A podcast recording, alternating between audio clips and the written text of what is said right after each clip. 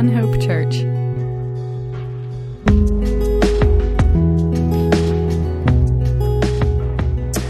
Good morning, everybody. Good morning. It's great to see everybody this morning. A um, little bit different this morning than most mornings. Uh, Chet and Claire are celebrating 15 years of marriage and are flying all over the world. Um, so we're very grateful to them um, that they get a, a, little bit of a break and some time to enjoy each other. Um, so keep them in your prayers uh, this coming week that the Lord will bless their time together and, and grow them in their relationship with each other. And uh, we've also got a lot of folks on the road today, um, a lot of uh, friends visiting folks for the holiday weekend. So just keep, uh, keep our family in prayer as a lot of us are on the road. But for the rest of us that are here this morning, we are going to continue our study through the book of Matthew. And today we'll be looking at Matthew 22, and we're going to be going over verses 15 through 46. So if you would, go ahead and turn there with me in your, in your Bibles. And I'm going to go ahead and read um, this whole section. It's a little pretty lengthy, just so we can get a good context. Um, and then we'll go back through and discuss it and take it from there. So let's go ahead and read. I'm going to be reading first from the New King James Version. I'll be reading kind of from the NIV mostly once we um, uh, once we're going verse to verse. But this is first from the New King James Version, going all the way through it. And this is Matthew 22 and, and verse 15. And we're going to go all the way through the, the, through the chapter. Matthew 22, 15. Then the Pharisees went out and plotted how they might entangle him in his talk. And they sent uh, to him their disciples with the Herodians, saying, Teacher, we know that you are true and teach the way of God in truth.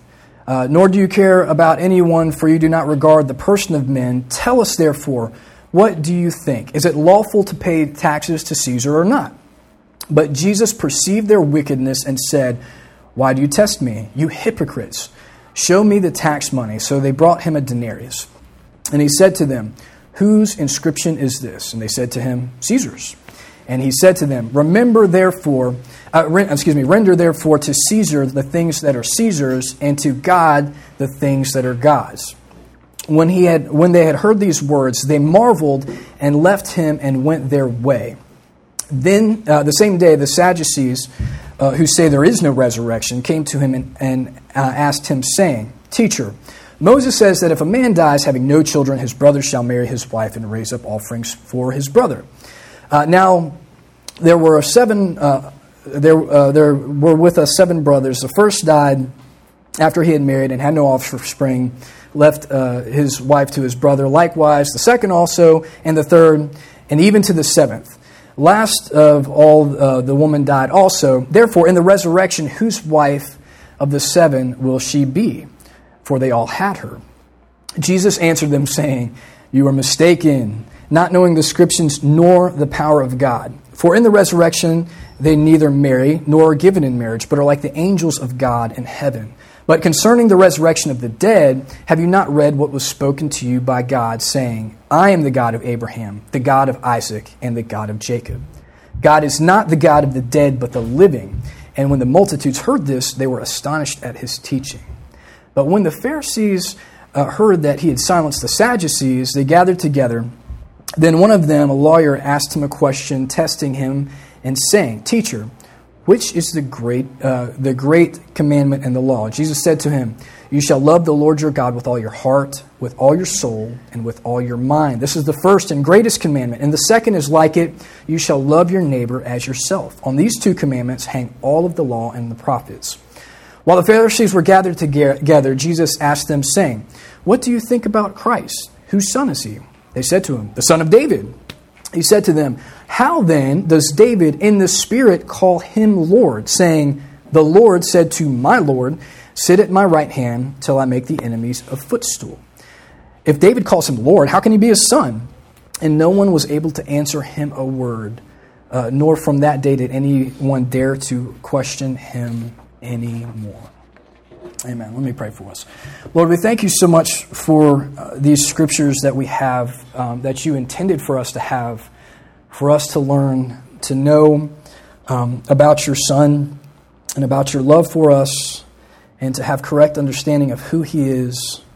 And thank you so much um, for giving these to us so that we can understand you. um, and to help us to think rightly about these verses and to understand them the way that you would have us understand them, uh, and that you would use these for us to live faithful lives to you and to be about your work and your kingdom. And pray this in Jesus' name. Amen. Amen. All right, so we'll go back through this uh, and take it piece by piece because there's some there's some technical things going on in these verses.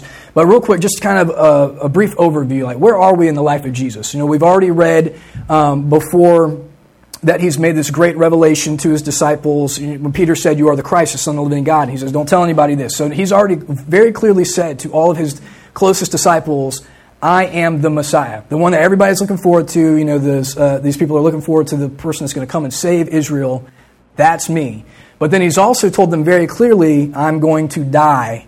I'm going to Jerusalem. I will be mistreated at the hands of men and I'm going to die. And they don't quite understand this. It's going to come clear to them later, but it, it should be confusing to them based upon all the information they had in the culture that they grew up in. Um, so he's, he's stated these things very clearly, and then we've seen the, his triumphal entry into Jerusalem. So he is now in Jerusalem, and with these verses that we're reading today, we're only a few short days away from the crucifixion and eventual resurrection of our Lord. So we are right there. And there's a few different uh, people that are uh, groups of people in Judaism that we need to keep kind of their background in mind. I know we've talked a lot about them already, but there's four main groups of uh, Jewish uh, people in Jerusalem at this time. We have the Pharisees, the Sadducees, we also have the Zealots and the Essenes. In our, con- in our context today, we're talking about the Pharisees and the Sadducees. Um, so let's go and we're going to look back at verses 13 through 22. Um, in these verses, we see kind of the relationship between our earthly respect for government and our spiritual respect for God. So we have two groups here in this section, we have the Pharisees and the Herodians, and they try to trick Jesus with a question about the imperial tax or the poll tax.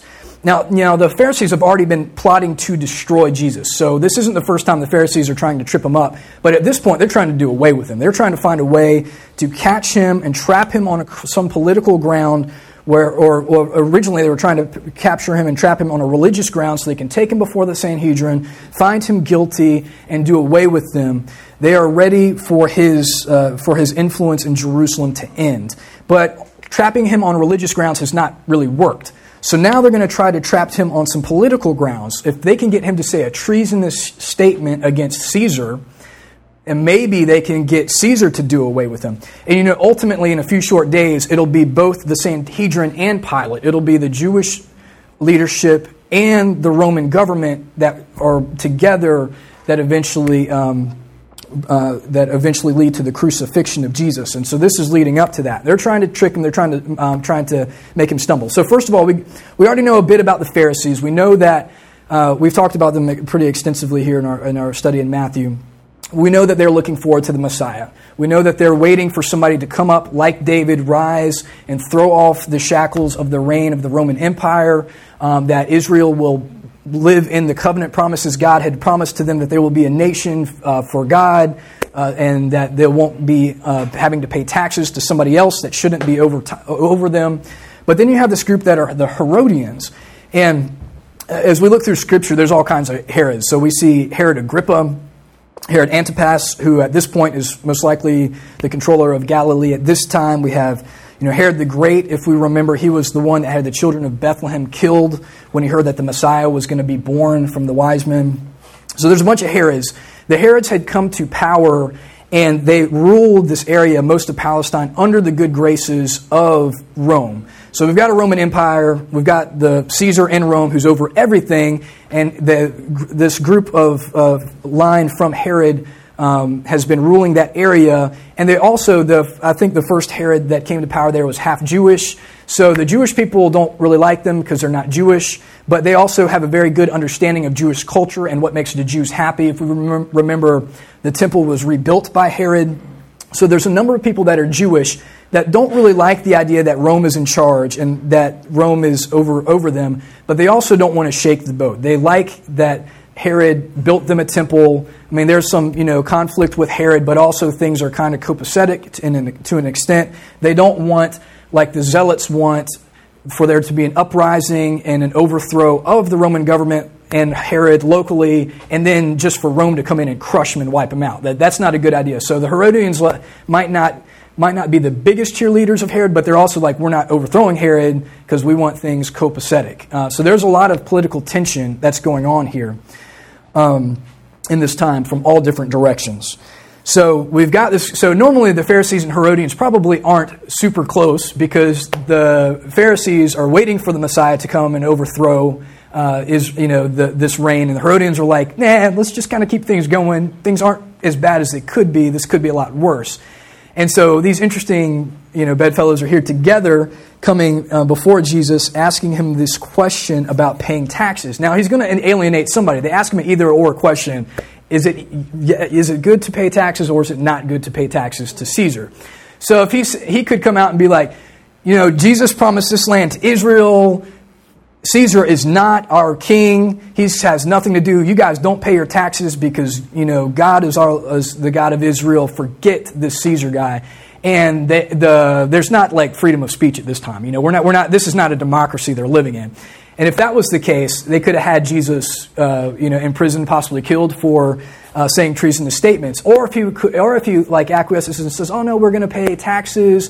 We, uh, you know, Caesar's good, Herod's essentially good." Then a lot of the people that follow Jesus that are looking forward to the Messiah are going to say, "What's this guy talking about?" I mean, they're going to tr- they're trying to catch him in between. So they got they hatch this plan. It's like this is a good plan, politically or or religiously. We're going to catch him somewhere. Um, so they come to him with these questions about taxes. Now, who likes to pay taxes? Nobody. I've never liked. I've never met anybody that says, "Yeah, I want to pay some taxes."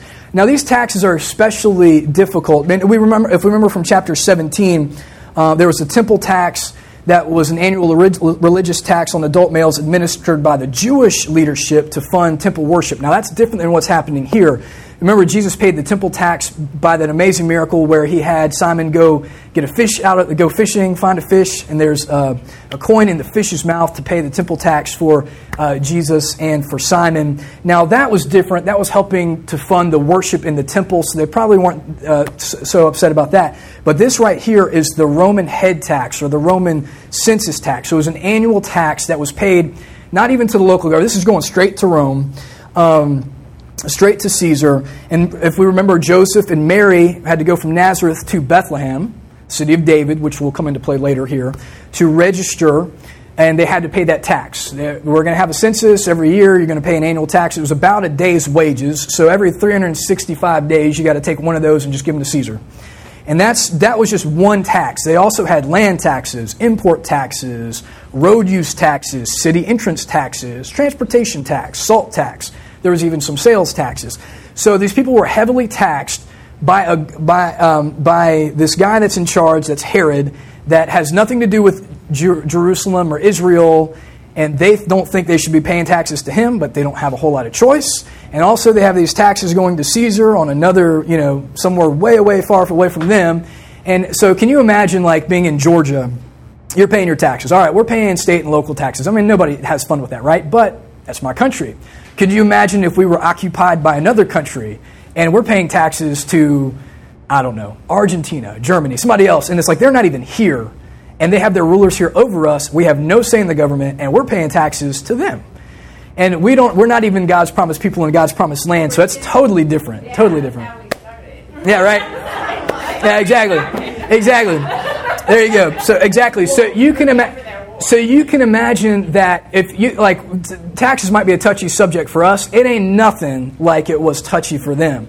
They even had this money that had Caesar's face on it. So every time they were using this money, it's a nice reminder that you know you are not in control. you know, and those promises God had given you that you guys read about and you worship in the temple, part of that's not happening right now. And every time you look at a coin, that was just a little reminder. So let's read um, these verses, uh, just this first section again, verses 15 through 22. I'm going to read this out of the NIV. So keep all that in mind when we're reading these verses, what's going on. So the Pharisees went out and laid plans to trap him in his words. So we know the trap that they're going to set. They sent their disciples to him along with the Herodians. Probably for the first time, these guys are hanging out trying to trap Jesus. Teacher, they said, we know that you're a man of integrity and that you teach the way of God in accordance with the truth. You aren't swayed by others because you pay no attention to who they are. What a nice intro, right? So they are, they are actively trying to do away with Jesus, and they're paying him these really nice compliments. Uh, which you know is not a you know, not a bad uh, not a bad decision. But also they say we know that you speak the truth, and which he does because he's called out the Pharisees for multiple things in the past. You know they know that he's gonna he's gonna say He's, they know that he's going to teach something authoritatively. Jesus is always saying something with authority and, and, wowing everybody. So they're waiting for him to go one way or another, and then they're going to go, aha. Um, so they say in verse 17, Tell us then, what is your opinion? Is it right to pay the imperial tax to Caesar or not? I can see them just like, you know, tapping their fingers together. We're about, about to get him, about to get him.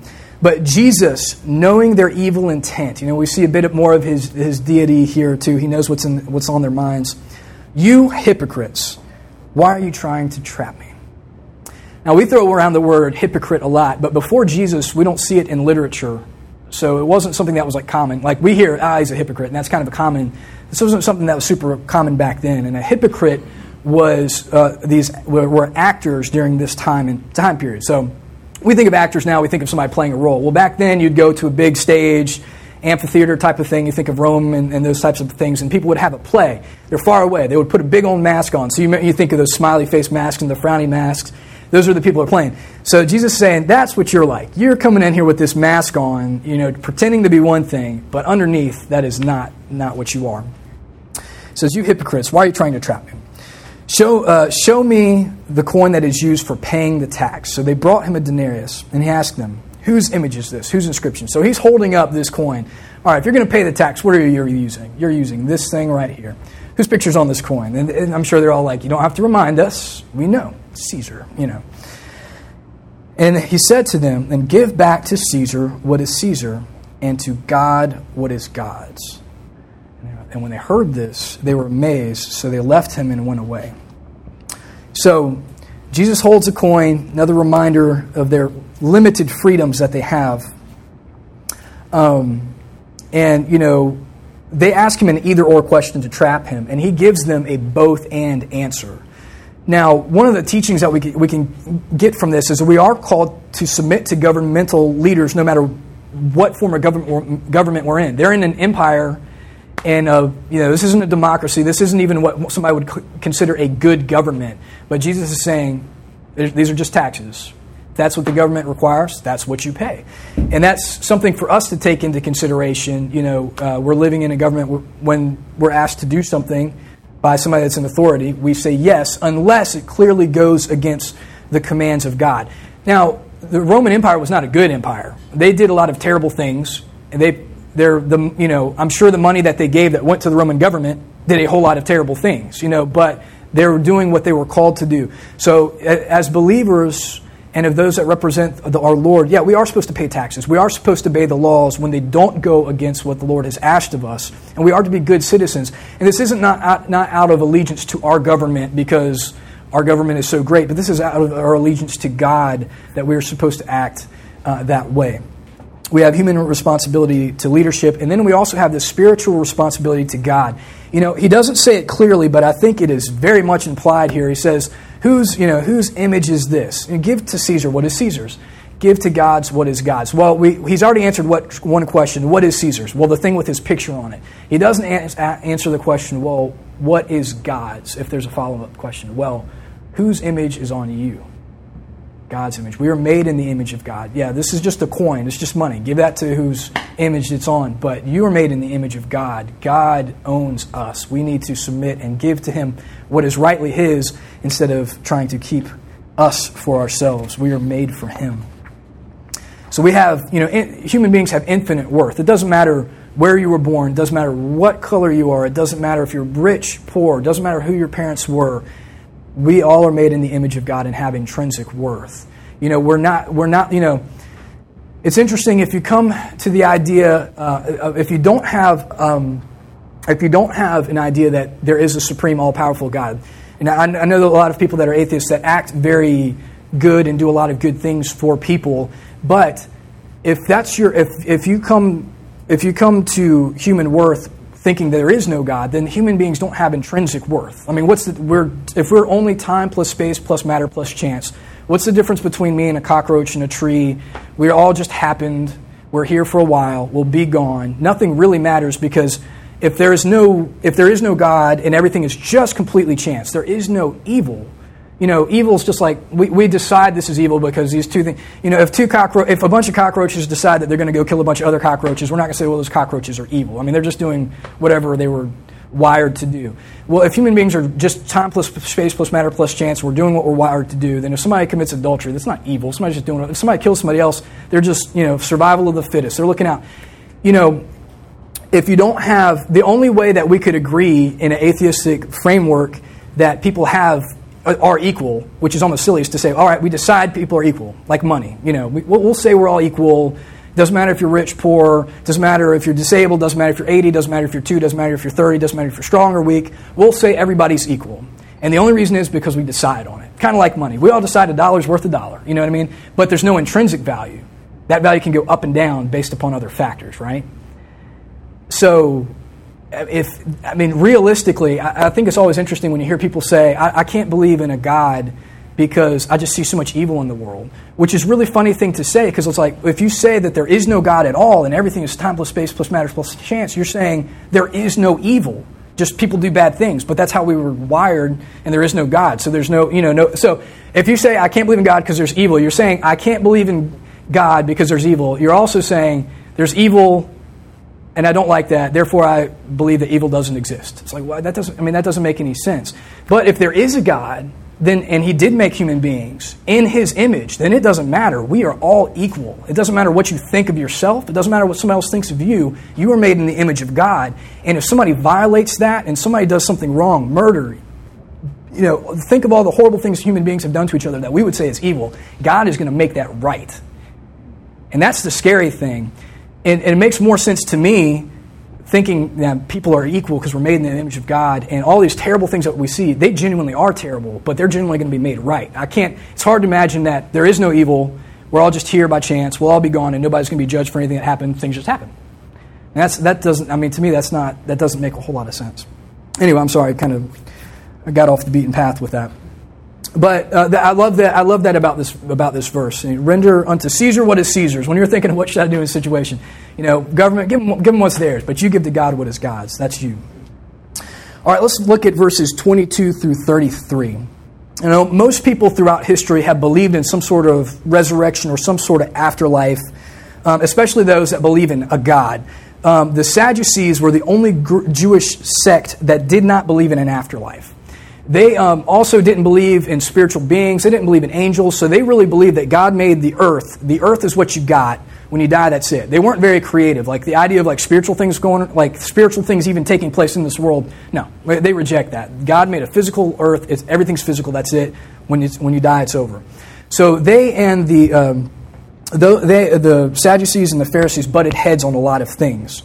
Um, but the Sadducees also made a lot of money off sales in the temple. They were kind of the fat cats. They uh, were the richest group of, uh, the, of the Jewish elites, but they also were a very small group, and they also kind of liked, they didn't want the boat rocked in Jerusalem either because they were in a good position.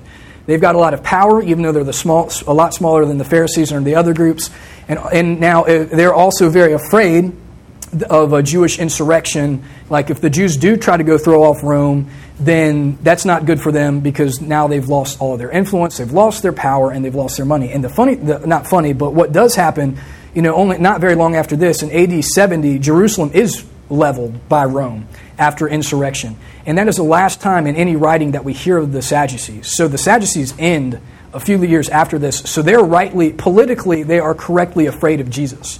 Because if, if Jesus rises up and everybody follows him in an insurrection against Rome, which he doesn't do, but he probably well could have. Remember, I mean, he came into Jerusalem and people are cheering and saying, Yay. He doesn't like the Pharisees. If Jesus just wanted to take a political route, he could go and make friends with the Pharisees, go make friends with the Zealots. He could go stand on a mountain, heal some people, show his power, hold up a sword, and say, All right, let's go take out Herod. And he would have had most of Israel behind him. They very likely could have physically taken over Herod's reign um, and I mean, well, Jesus is also infinite, so he could just said Herod die. But I mean, from a human from a human perspective, he could easily have made that happen. So the the Sadducees, we don't see them earlier in his in Jesus' teaching coming against him because they don't really care. He says he's a Messiah. The Sadducees aren't waiting for a Messiah. Um, so they don't really care what he has to say. But now he's come in, he's cleansed the temple, which means they're making less money in the temple. He's looks like a lot of people are going to follow him. They're worried about insurrection and losing their power. So now the Sadducees have got skin in the game, and they're going to come against Jesus too. Um, and also, there's plenty of verses in the Old Testament that talk about an afterlife. So we have the Sadducees that don't believe in any type of afterlife. You can look all. I mean, I was going to quote a bunch of verses, but I know I'm taking a long time this morning. So there's a bunch of verses in the Psalms. There's a bunch in the prophets that very clearly say that there's going to be life after death. There's no questioning here. But the Sadducees only believe in the Torah. They only believe um, uh, in the. They only believe in the books of uh, Moses. Um, so they only believe here in the first five books in your Bible. And it is not super, super, super clear in, in that there's no like explicit, explicit statement that talks in those verses about the resurrection. But it becomes very clear in the Old Testament when you look at the Old Testament whole, as a whole that yes, there is life after death. There's no question. But they reject everything that's not in those few books. And, and so, um, so they're very narrow in their, in their way there. So that's all kind of backstory here as we look at these verses when the Sadducees come to him. So let's read verses 23 through 32.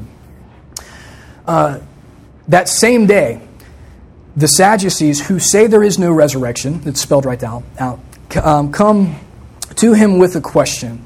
Teacher, they said, Moses told us that if a man dies without having children, his brother must marry the widow and raise up offerings for him. So it says Moses said this, right? So this is actually coming um, from a, a, verse in Deuteronomy 25, 5 through 6. It says, if, if brothers are living together and one of them dies without a son, uh, his widow must not marry outside the family. Her husband, her husband's brother shall take her and marry her and fulfill the duty of her brother-in-law. The first uh, son uh, she bears shall carry the name of the dead brother, so that his name will not be blotted out from Israel. So, to, uh, to our minds, it sounds kind of funny. Uh, but also remember that in, the, in Judaism, starting with Abraham, all the promises of God, they all have lineage as part of that. Um, all, your line, everybody that was Jewish could trace their line back, I mean, all the way back to Abraham, pretty much. So this was very, very, very important. And we see a number of, there's a number of verses in Scripture where this actually comes into play. Uh, I'm not going to re- go through all of them, but one of the beautiful illustrations that we see is uh, in the book of Ruth. Remember when Naomi, Ruth, and Orpah they're all in the family, and all three of their husbands die. They essentially become beggars because it's not like the system that we have today, where it's like, oh, you just go get a job, because it wasn't it wasn't an employer-employee life back then. So it wasn't like, oh, I'll just go find a job. You know, my husband's dead, I'm go find a job. There, it's not like you can go uh, put in applications at all the you know local restaurants. It didn't it didn't work that way. Um, but so these three women that were godly women that had godly husbands essentially become beggars. They survive by gleaning in the fields, and the Lord works it out so that Ruth's dead husband's brother Boaz fulfills his duty and happily marries Ruth. Um, now, and they have a son, Obed. And here's an interesting thing: their son Obed is the grandfather of David. So this command is, a, uh, is very important for lineage, but it also comes into play in the direct line of David and the Messiah. So this is very important. And it's not like the guy, and we do see in Scripture where some guys don't want to fulfill this because they're like, I don't want to raise up uh, children for somebody else that's not me, not for my dead brother. I ain't doing that. God took them out. We also see that women in Scripture want this because they want to carry on the name of their. dead. it's not. It's not. Some, this isn't something that people didn't want. For us, it would be like, "Ooh, that's kind of icky." But in this time, and you got to keep in mind, in this time, this was something that everybody agreed. Everybody around the table is, "What do you think about this?" And like, "This is good." You know, everybody would agree that this is good. Um, so they ask him this question that's absolutely ridiculous. So they say essentially, guy dies, has a wife, no kid marries a brother, marries a brother, marries a brother. Now there's seven of them. This lady's been with seven different guys that are brothers. The resurrection happens. Whose husband is she going to be? Because she's been with all of them. How, how are you guys going to work that out with the resurrection? And the funny thing is now, so these Sadducees think they're pretty pretty pretty slick. And you know, the funny thing is, they probably have been holding this one over the Pharisees for a long time. It's like, all right, Pharisees, you say you know so much. How's this going to work in the resurrection? And they don't have a good answer for them. You know, and this time they didn't they argued about how the resurrection was going to happen. Are you going to be when you when you come back to life? Will be will you be in the clothes that you died in? Um, some people in this time wrote that there would still be marriage and people would have children even in the resurrection. So people are looking forward to the resurrection, have really no idea what it's going to be like. And so the Sadducees that say there is no resurrection ask this ridiculous question because they're going to say, Jesus, you know, Pharisees haven't been able to answer this for a long time. Jesus isn't going to be answer, able to answer this. Jesus replied to them in verse 29 You are in error because you do not know the Scriptures or the power of God. I mean, he just calls it like it is. So, first of all, they don't know the scriptures because they reject most of the scriptures that the Lord purposely gave to them to have understanding. If they would believe the Psalms, the writings of David, if they would believe the prophets, it is very clear that there's going to be life after death, and they wouldn't be asking this ridiculous question. Also, you're saying you're in error because you don't, uh, because you do, uh, do not know the, the power of God. These people can't even fathom that there's a spiritual life. Angels, that doesn't make any sense. I can't see them. Life after death, that doesn't make any sense. If you were to talk like parallel universes or heavens or different types of things that God could have created, they're like, well, God can't do that. I mean, their view of God is very, very narrow and very small. The idea that He could raise people up, no, no, that's not, no. He, can, he maybe can make stuff, but He's not bringing people back from the dead. That doesn't happen. You know, they have a very, very small uh, picture of God. And Jesus calls them out for it. You, you don't understand because you don't understand the power of God and you do not understand the scripture. And so he, he hammers them on this. At the resurrection, people neither marry nor be given in marriage. They will be like the angels in heaven. They don't believe in angels, first of all. So they're like, oh, well, yeah, they'll be like the angels in heaven. like, so you're saying there's another place that's a spiritual place or has different types of bodies than we have now. You know, we've heard this junk before. So they're not, so even at this point, he gives that retort and they're thinking, yeah, right. And first of all, people don't become angels in heaven they are like the angels. Angels and human beings are totally different. We'll have that discussion a different day. But so they so they don't under so they they're already like oh they're gonna be like the angels. I got you, Jesus. So he's giving us the same you know same garbage that uh, that uh, the Pharisees give us. I wonder if they're thinking that. But he says this. Um, uh, um, uh, in verse 31 but, the res- but about the resurrection of the dead have you not read what god said to you and here he quotes geniusly um, from uh, the Old Testament, from Exodus 3 6. And it's something that's a refrain that's used multiple times in the Old Testament in what they believe is the inspired Word of God. He says, um, I, the Lord says, verse 32, I am the God of Abraham, the God of Isaac, and the God of Jacob. He is not the God of the dead, but of the living. When the crowds heard this, they were, at, they were astonished at his teachings. Now, this, is, this might seem like a trivial thing, but these are present tense verbs that God is saying. God very easily could have in the Old Testament said, I am speaking to you. I was your father's God. I was your father's father's God. I was the God of Abraham. I am now your God, and I say to you X. Could have said that quite clearly. He didn't say that. He said, I am the God of Abraham. I am the God of Isaac. I am the God of Jacob. Though, being that Abraham, Isaac, and Jacob, when he said this, are not walking the face of the earth because they are walking with the Lord. And so he says this to the he says this uh, to the, the Sadducees, and they are silent and have nothing else to say. So they were astonished at his teaching. That takes us in here to verse 34. So we'll look at verse 34 through 39. So the Pharisees have tried to test him once, didn't catch him. The, they tried to, uh, and then the Sadducees try to undermine his teaching for to try to get him to come up with some sort of ridiculous answer to a ridiculous question, but that does not work. He stymies them. Um, and then here in verse 34, uh, hearing that Jesus had silenced the Sadducees, the Pharisees got together, and one of them, an expert in the law, tested him with this question. And it's interesting, it says, so the, so the Pharisees are probably like, man, we couldn't catch Jesus. Man, the Sadducees couldn't catch Jesus, but Jesus told them Sadducees. I wonder if they're thinking, I don't know if they're thinking that, but they might be. They might, somebody might have heard that and be like, next time we have an argument with the Sadducees, we got something good to say. You know, maybe so. I, I don't, I, am just saying that. I don't, I don't know for sure. But in here, they ask him another question to test him, but this one doesn't seem exactly like a trap. Um, it's, it's interesting. And if we remember, there's, there are some Pharisees that loved the Lord and sought after the Lord, and even some that believed Jesus. Remember Nicodemus in Scripture. Um, and here, the, the, uh, the, this one, this isn't the whole group, this is one uh, uh, Pharisee asks him, Teacher, what is the greatest commandment in the law? Jesus replied, Love the Lord your God with all your heart, and with all your soul, and with all your mind.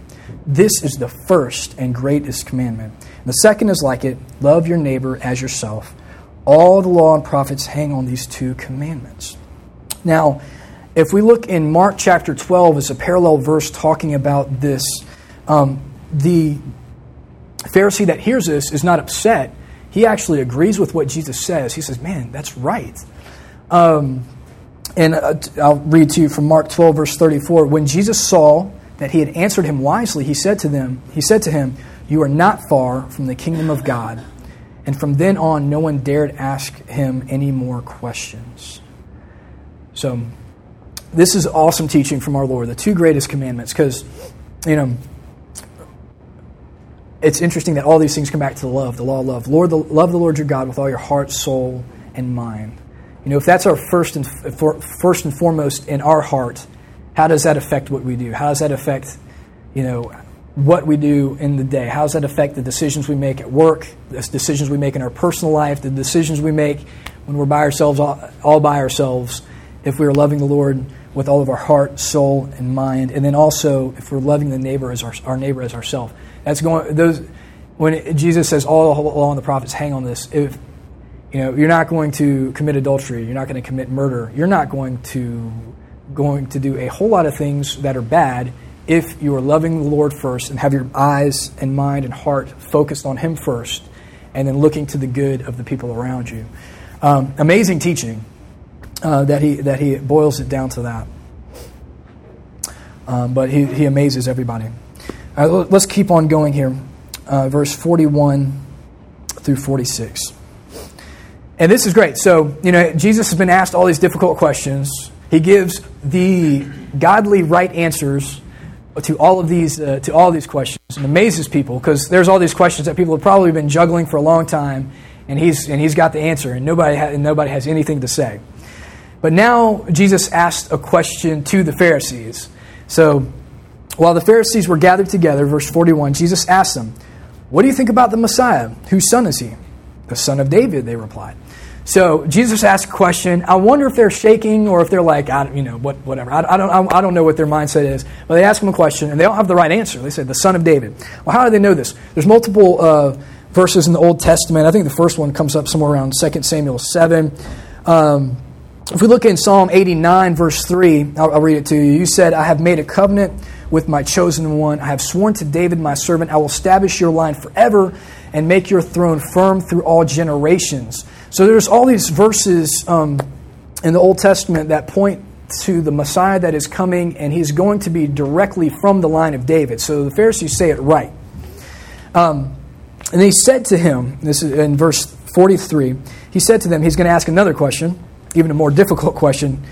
How is it then that David, speaking by the Spirit, calls him Lord. For he says, The Lord said to my Lord, Sit at my right hand until I make your enemies uh, under your feet. So I'll put your enemies under your feet.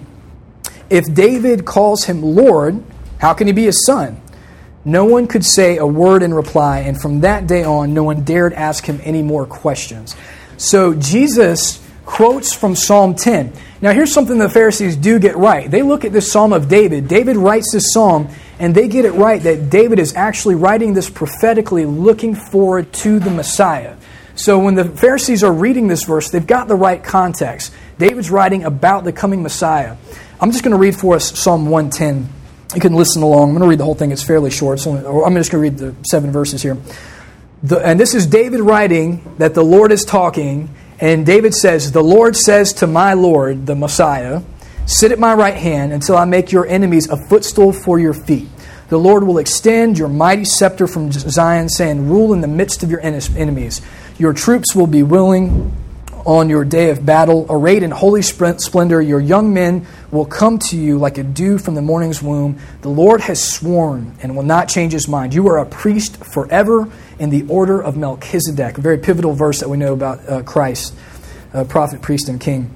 The Lord, has, uh, Lord is at your right hand. He will crush kings on the day of his wrath. He will judge the nations, heaping up the dead and crushing the rulers of the whole earth. He will drink from the brook along the way so that he will lift his head high. So, this is a psalm of David looking forward to the Messiah who will be the prophet and priest and will rule the earth with a mighty hand, which is going to happen. Didn't ha- this isn't completely fulfilled in Christ's first coming. It will be fulfilled completely in his second coming. But the, but the Pharisees get it right that this is about the Messiah. And Jesus asked them, All right, so if this is the Messiah who's from the line of David, why does David say, The Lord says to my Lord, if it's his great great grandson? um, it's not very common for people to call their great great grandson Lord, right? And especially in this culture where lines were very important and um, people um, uh, looked at uh, their lineage and, and, looked up to their forefathers. When people spoke of Abraham, Isaac, and Jacob and their fathers and their fathers and their fathers, it's always with respect going up. You, you would never hear Abraham talking about Isaac and saying, My Lord, you know, you say, you, you say my Lord to somebody that's greater than you. If you're saying that as a servant, you say it to your master. Uh, if, you're in, if you have an employer, you're saying that, yes, my Lord, to your employer. Um, if you uh, believe in Yahweh, you say that to God, yes, my Lord. You don't say that to your kid or your kid's kid or your kid's kid's kid's kid. So Jesus asked a very good question. So, so the Messiah comes from David, and David calls him Lord. What sense does that make? Now, they're expecting another person to come like David, to be a military leader that it's like it says in the end of that uh, uh, messianic uh, chapter that he's going to crush the nations, that he will rule, that Israel will finally live in these covenant promises and be free from uh, oppression. They will worship God, and they will have this great king and leader like David, but it will be David's great great great great great, great grandson sitting on the throne. Well, why is he calling him Lord? That doesn't make any sense. The Messiah, if he's just a guy, if he's just another person that was called by God like all the forefathers, he would look to David possibly as Lord in some sense, but it wouldn't be the other way around. Jesus is saying something incredibly profound in this verse. He's saying, Pharisees, you've got it right. It is, he is coming from the line of David, but he's not just another guy this Messiah is the Son of God. Um, it's is not just a person. So this is, I mean, it's a, it's a huge statement, and nobody. And notice nobody asks him when he says, "Why do you think David says this?" The Lord said to my Lord. You know, the Pharisees don't say, "I don't know, Jesus. What do you think?" you know, I'm sure. I'm sure they didn't want to hear what he had to say. And I will bet my bottom dollar that every person there that had been plotting against Jesus also well knew that Jesus was from the line of David. They all, because it was very well known. Oh, isn't this Joseph's son? You know, isn't this guy from so? Everybody knows where he came from. Everybody knows who his parents are. Everybody knows where his parents registered for the tax, the city of David um, I guarantee you that when they're looking at plots to how to bring him down, somebody said, "All right, somebody needs to go check the books. Somebody needs to go check the records. Who, what line is he from, really?" And if he's from another line, they could come and say, "All right, everybody that follows Jesus, just so you know, he might be a teacher. He might heal some people. We disagree with his teachings, but we can say definitively that he is not the Messiah because he came from the line of so and so. He did not come from the line of David. We've got the records. You can come check them out." But they can't do that because they know where he's from. And so he says this statement, and they're sitting there. Th- I guarantee you there's some plotters thinking, oh man, here we go. You know. So, son of David? Yes. Son of God?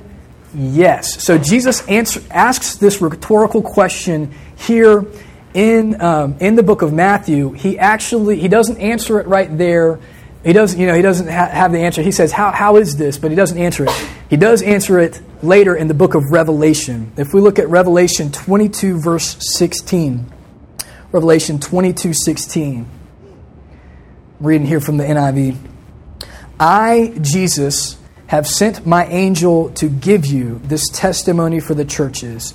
I am the root and the offspring of David, the bright and morning star. He is how is it that David calls him Lord? Well, that's because he is the offspring of David because he was born from Mary, uh, but he is the root because he created David and he's the Son of God. So we have here in Revelation the answer to the rhetorical question or to the question that he asks um, uh, that he asks to the Pharisees. Yes, he is the offspring of David as far as the line goes, as men count it. He's also the root of David because he, uh, he is the creator. He is God. And the Pharisees have nothing to say to this. Now, so we need to make we don't need to make the same mistake um, as the Pharisees and as other people through history have made in misidentifying who Jesus is. You know, he's not just a good teacher. There's tons of people all over the world that say Jesus was a great guy. You know, he taught love. He didn't, um, he didn't, you know, cause an insurrection when he probably could have. So people respect Jesus for all of these things but they totally miss what Jesus says. When he's making these statements, like we're saying today, uh, like he says here in Scripture, he's saying that, yes, I am the Messiah. Yes, I am God. Um, don't misidentify him for a decent teacher. He's either telling the truth and he is the Son of God, or he's a liar. There's not a, there's not a he's a good guy in between there. Uh, and I believe that he is telling the truth on who he is and that he is the Son of God. And that I also believe that He's coming back to put all wrongs to right. He is the root and the offspring. All right, let's pray. Lord, we thank you so much for these verses that we have and um, for your teaching. We thank you so much for Jesus, and we thank you so much, Lord, that you loved us so much that that you came for us, Lord. And wow, the very thought of that, there is you know, there's nothing that I could do to deserve um, your incredible love for me. And there's nothing I can do to make myself worthy of you. And that actually gives me a lot of comfort, Lord, that you loved us so much that you came for us and that you made a way. Uh, and Lord, so we, are, we, we say that we are your people and we will follow you. And we thank you for what you have done. And we thank you for Jesus. And Lord, help us to be about your work uh, about your kingdom, that we would be quick to tell people the good news of Jesus, that we would be quick um, to love our neighbors as ourselves, and, and first, first and foremost, Lord, that we would love you with all of our hearts, our souls, and our minds, and all of our strength. Um, it's an easy verse to read, but Lord, with my, my sinful flesh, Lord, that's often a very hard, um, a hard command to live. And Lord, I want to serve you and I want to live for you and I want to love you with all that I am. So I pray that you would walk with us, Lord, and Lord, that you would uh, convict us of sin and root out things that don't need to be our lives, and that you would encourage us where we need to be encouraged. And I know that every person in this room is going through different things right now and in different situations, Lord. I pray if anybody doesn't know you truly, that this morning that they would bow their knee to you uh, and that they would make you the Lord of their lives and that they would look to Jesus and that He would be the author and perfecter of their faith, Lord. And for those of us that do know you, Lord, um, I pray that, that you would do in each heart what you need to do um, to make us more like your Son uh, and to make us love you more and to love those around us more and to be about your work. I pray this in Jesus' name. Amen.